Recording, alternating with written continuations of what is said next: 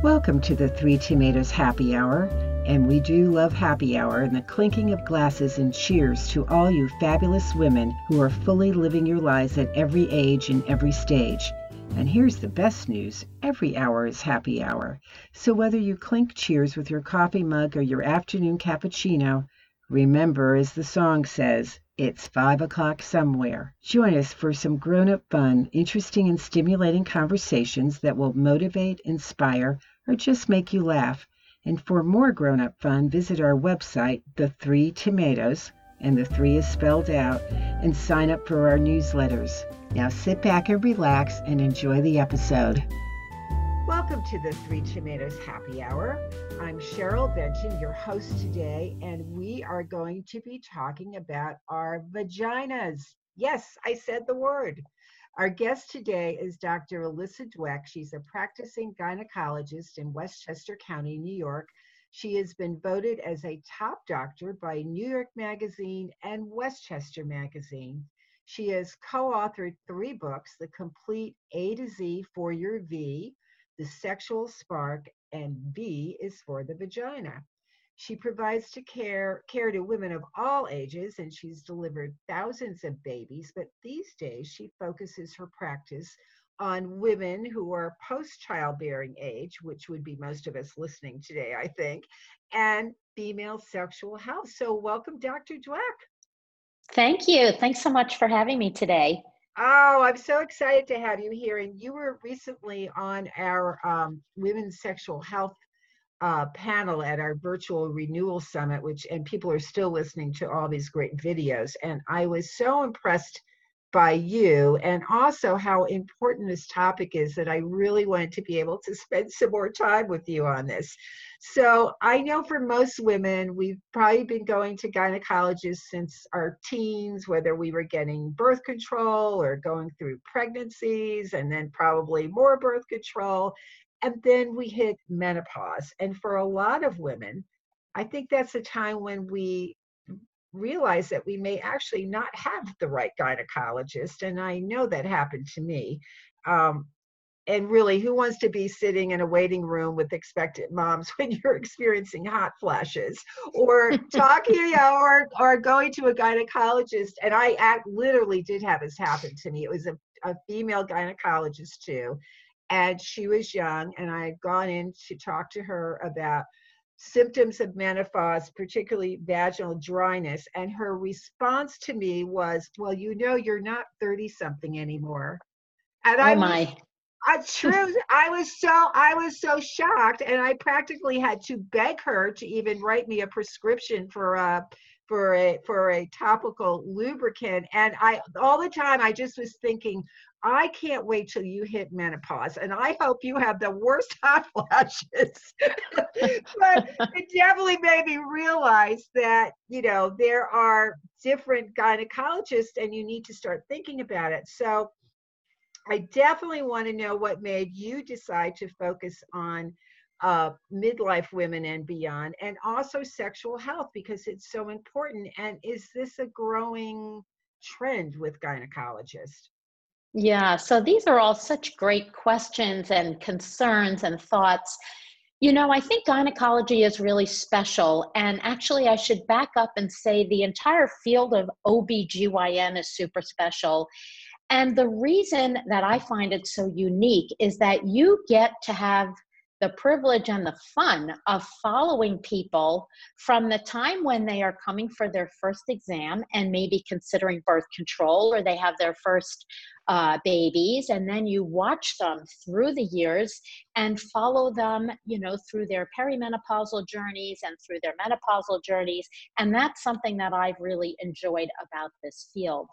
I think it's a very natural progression for obgyns to really throw in the towel for the obstetrical portion of the practice after many many years of doing that because it's exhausting and staying up at night is uh, stressful for sure. So I think in gynecology, your practice tends to age with you. So as you're getting older, your patients often are getting older as well.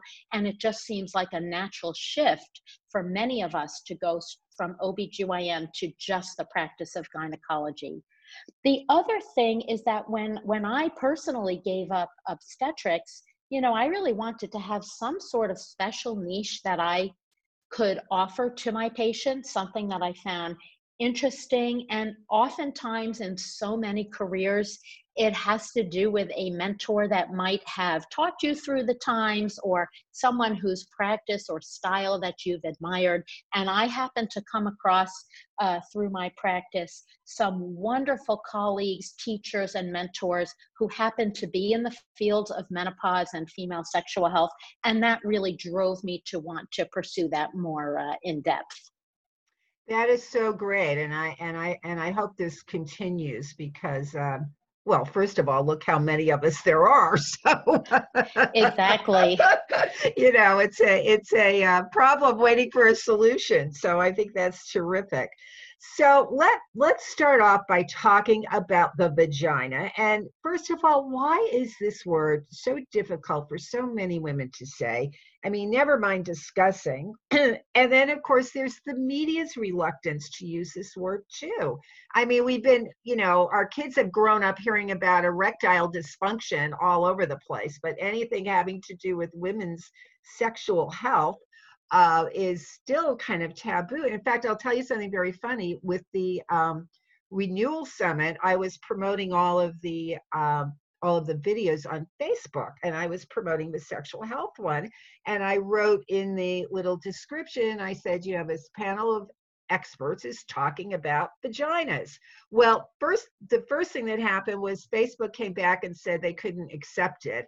And then I'm like, mm-hmm. and then I'm like, oh, of course, because I said the word vagina, right? So then I asked for a manual review and they finally came back and did this. But I know you said when you wrote your book that V is for vagina, that you were also concerned that some of the media outlets wouldn't talk about it. So what what's with this? What's with the word? What what's I do on? not know what gives with the word vagina that it has just sparked so much concern and controversy. But thankfully, we are in the process of changing that right now. Yes. And, you know, I, oftentimes when I give a talk, especially to, uh, you know, maybe business people who are predominantly male and in the uh, uh, um, male dominated business world for products and consumer things, etc. I will often start off by having the crowd just say the word vagina a couple of times so that we can just get that out of the way yes. and make people feel a little bit more comfortable. But you know, the great news is that people like yourself are are really uh, forwarding this conversation and i think that that's going to make this a much more comfortable topic. So that that's a good thing.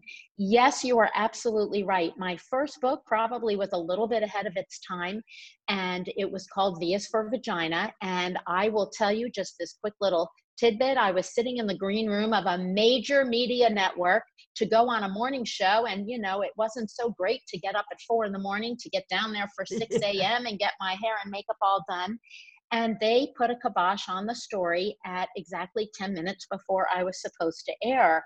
Reason ah. being, uh, many of the advertisers at that early morning hour, and perhaps some uh, other people, uh, felt uncomfortable with the word vagina and, and showing the cover of my book that actually had the word vagina on it. But now, fast forward eight years, and this is a much more acceptable topic to discuss. And while we still have to euphemize the word from time to time, I think it's becoming a little bit more acceptable to speak about. And I speak vagina. I, I love this topic. I, I you know, I have one. Everybody who doesn't have one at least knows somebody who does. So I think it's something that we all need to know about. Well, bravo and well said. I just, I love that. So let's move on to another of the big letters in the alphabet, and that's the big M for menopause. Yes. And, you know, so after getting our periods, really, it's the next big life change for women. And while certainly menopause is discussed much more now than in our mother's generation, and, and we have posted so many articles at the Three Tomatoes on this topic, and even done events just around this topic. But I know there is still so many misconceptions out there. I, you know, I hear it all the time. And so, could you just start by explaining what the stages are from perimenopause to menopause and postmenopause? Sure. Sure. So, you know, a lot of this is semantics. So, let me put it simply Menopause, by definition, is 12 consecutive months without menstruating for no other obvious reason. Okay.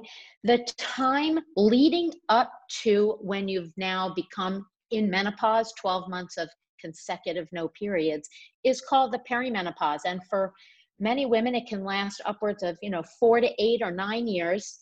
And it's typically uh, noted with irregular bleeding and the iconic symptoms of hot flashes and night sweats.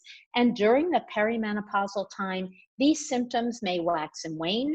They may be constant, they may be erratic, and some lucky women will have absolutely nothing at all.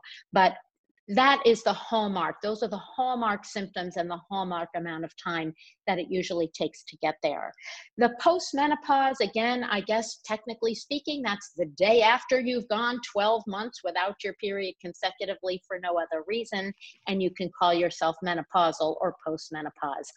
But the truth of the matter is, although a lot of women do suffer, and we can talk about that in more detail if you like, there are a lot of really positive things about menopause. And I think that's something that I like to focus on because so many people are thinking about the negatives, but how about the positives? So, for one thing, if you used to have to worry about contraception, you no longer have to worry about that this was a very big deal for lots of women, especially women who maybe didn't want to use hormonal therapy or who just felt overwhelmed and burdened by the need for contraception. So, hooray, we don't have to think about that anymore.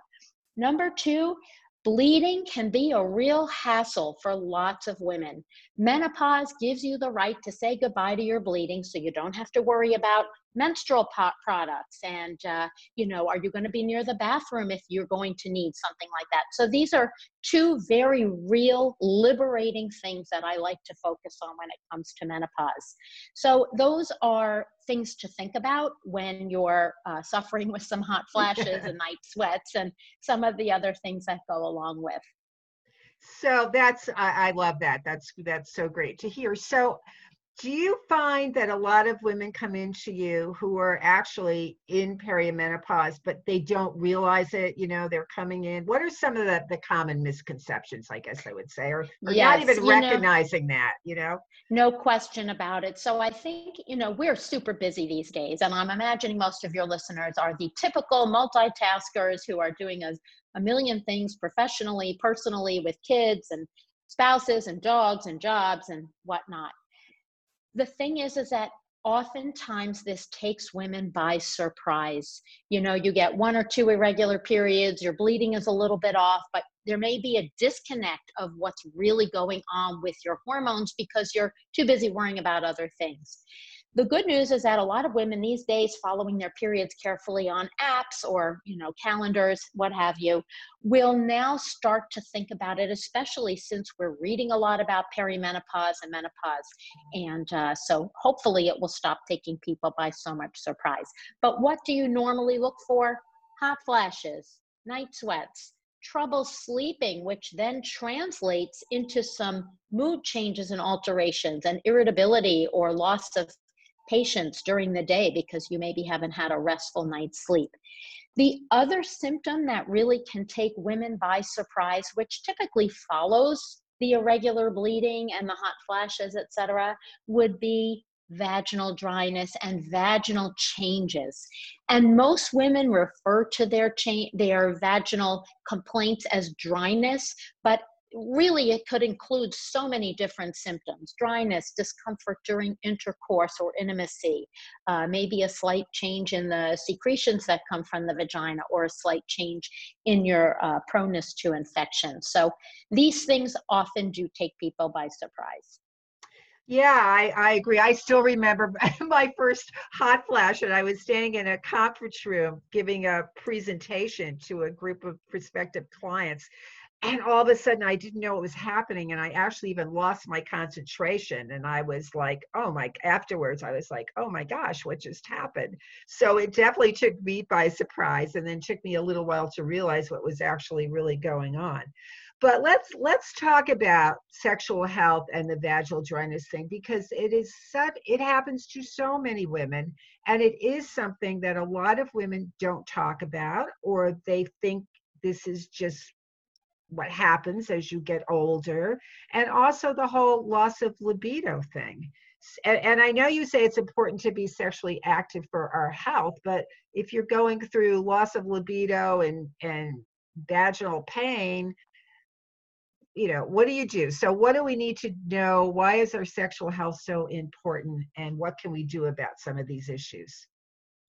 Okay, so sexual health and general health often go hand in hand. So we see women who have good general health often have better sexual health lives. Um, by the same token, women who are having regular sex tend to have less general medical issues. So the two things go hand in hand. With that said, I think we should focus mainly on vaginal discomfort, especially during intimacy, because this is something we can all be proactive about. And libido is complex, and I think probably too much of a conversation to include in a quick podcast, yeah. but I'm happy to talk about it in future. But I think it's very important to realize there is such a connection between vaginal dryness, we'll just use that term, pain during intimacy, and low libido because who wants to have sex if it hurts? That is going to naturally right. lessen your drive, especially after it happens over and over again. So, how do we approach this? First, vaginal moisturizers. It's very easy to be proactive with a vaginal moisturizer, and whether this is something over the counter, a gel, a cream, or even a minimally absorbed vaginal estrogen, one of those options will be helpful for most women, at least to be used at first and proactively to help prevent vaginal dryness.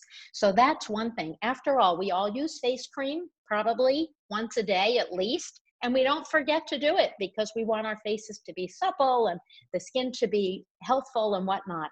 Why not apply the same principles to the vaginal tissues so that we can expect it to be moist when we want it to. The second thought is to use and use liberally a lubricant for sexual activity. So this is more used on demand when you're going to have intimacy, not only to help prevent friction and discomfort, but it might even enhance your pleasure. And this is for women who are having sex with a partner, women who are doing things solo and on their own. These are helpful and proactive measures that can be taken. So I think that's a first and fairly simple uh, first step to take. Well, that's great advice because you know what you're saying to women is you don't have to live with this. Is is it something you know? There are things that you can do about this. So I think that brings a a lot of hope to a lot of women who haven't really Absolutely. thought about it. You know? And I would like to make a point. You know, some of my patients come in. I always inquire about this subject matter because it's of interest to me, and I want to make sure it's part of a conversation if my patients want to have it. And frankly, there are some women who just say, "You know what, Dr. Dweck, I could take it or leave it. I don't really want to address this. Thank you for bringing it up, but let's move on to something else. And that's okay too. It's not on the top of everybody's mind, nor is it of vital importance to every woman. But it's so great that at least you're bringing it up. And I have to tell you from conversations with a lot of women that very often that topic is never brought up by any of their doctors and they're often very reluctant to bring it up which is why you know sadly a lot of women are suffering with you know yeah. with, with with issues that you know in fact they could be addressing pretty easily too. So let me ask you another question too. Where where do you stand on hormones? I mean i know there were so many of us who were on hormones. I was one of them and then all those studies came out which turned out not to be very valid and we went off of them um, yeah. So it was a very confusing time for a lot of women, and I I don't know if it still is confusing now in the in the medical field. I would say it is still controversial. How about that? Yeah. And I think it's very fair that we have an extraordinarily thoughtful discussion with our patients as individuals to decide how important and realistic it would be to use hormones if needed. you know, some women will come in and say, you know what, uh, some of my friends are using hormone therapy, so therefore I would like to use them. Well, that's not a good reason to use hormone therapy, but other people will be suffering, really having interference and distress with their day to day lives, whether it's because of hot flashes and night sweats and difficulty sleeping, or vaginal dryness and pain during intercourse. And these are reasons to at least consider hormone therapy in women who are candidates. Right. Most definitely, there is a collection of women who have medical issues or family histories or are taking other medications that might make hormones difficult for them to take safely. And so this is a discussion. There is no one size fits all, in my opinion. Excellent. So let's talk a little bit about that post-menopausal women because I know, you know, a lot of women get to that point where, you know, they've they're not on they don't need birth control anymore or they've stopped hormones, which is was a reason to go to the doctor. And I know now there's different ages that they say you no longer need a pap test anymore and they stop going to a gynecologist so yes. is there are we too ever too old to stop seeing a gynecologist well in my opinion of course not because i find that what i do is very valuable at least i hope that it is. So this is the thing. Let's not confuse the new updated pap smear guidelines with what your gynecologist is actually doing for you year to year. So, true and reasonably, pap smear guidelines have changed so that for many women, a pap smear and an HPV test to screen for cervical cancer will actually be done every three to five years appropriately up until age 65, where we actually don't feel pap smears are even necessary anymore. However, I would like to suggest that your gynecologist has done so much more for you through the years than screen you for just cervical cancer. You know, I think that we provide a lot of value to people to give reassurance about their breast health, their sexual health. Oftentimes, we're the first line of defense against many medical problems because face it, lots of women are not seeing an internal medicine doctor or a gastroenterologist regularly right. or an endocrinologist regularly. So oftentimes we act almost in a primary care role for uh, for lots of our women to then go forward and get checked by uh, more specialists. In addition, I think sexual health is always going to be something that women want to discuss uh, breast health uh, for sure. So I still think that there's plenty of value in visiting your gynecologist once a year. I will also make note that many women make their decisions, particularly after the age of 65, based on insurance coverage. Mm-hmm. And that's upsetting, but it is a realistic thing for women. Uh, and um, so, you know, people have to do what's comfortable for them. Wow. So are some insurance companies denying claims if you're over 65 and seeing a gynecologist? Well, I'm not going to go into that yeah. whole editorial because you'll have me here all day. However, Medicare in general suggests that preventative gynecologic care could be done every two years, hmm. which is a change from what lots of women had been accustomed to when they were being seen yearly. So I don't want to say that women who are 85 or 90 necessarily need to see their gynecologist once a year, but I surely hope they're seeing some provider once a year and knowing what they should touch base with their gynecologist for. Well, that's very interesting to hear, and I think great, great advice too. Because the things that, as you just talked about, the the all the positive benefits of going to a gynecologist are so much bigger than just getting a you know a pap smear uh, occasionally and these are certainly not topics that an internist or some of your other doctors are even willing to discuss with you so you know they're not yeah. gonna gonna certainly answer some of those questions. Well so, some of them are terrific and they will uh, pursue some of these questions but i would i would have to say that's probably not the norm. Yes i would by my own experience i would agree limited experience but talking to other women too i would definitely definitely agree with that. So when women come into you you know post menopause what are some of the most common questions they tend to ask you Yes. So in the menopausal realm, I find that most complaints either center around being physically uncomfortable because they're having the situation like you did where they break out in this hot flush that is, you know, physically uncomfortable and disruptive. Uh, difficulty sleeping because of similar reason, and some of the mood uh, changes that go along with lack of sleep and just being physically uncomfortable because of these symptoms. So that's one big complaint. Obviously, I have a self selected population now, and I'm lucky to have this of women who come in with sexual complaints, whether it's pain during intimacy or difficulties with climax and orgasm or dryness just as a sole symptom or sometimes other vaginal complaints that we have to work on. Well, I think that's great. And I think it's really positive to hear that women are taking, starting to take much more control of their sexual well being and realizing you can be a sexual being way, you know, almost into every single decade.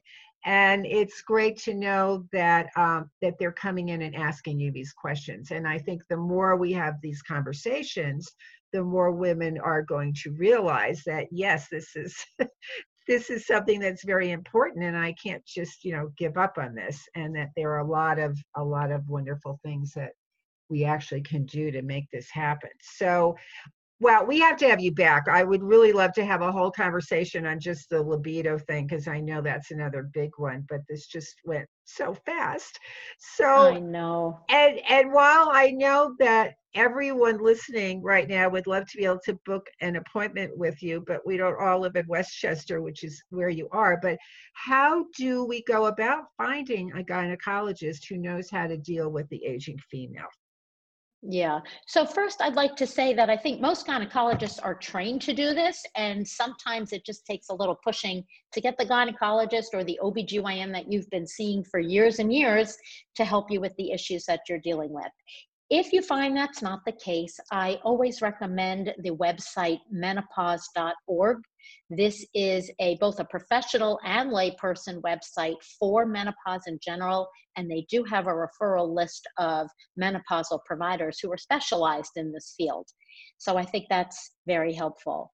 In addition, there is a website called ISSWSH, I-S-S-W-S-H dot org this is basically a society for sexual health in women, and they also have a resource list of providers uh, that can be tapped into.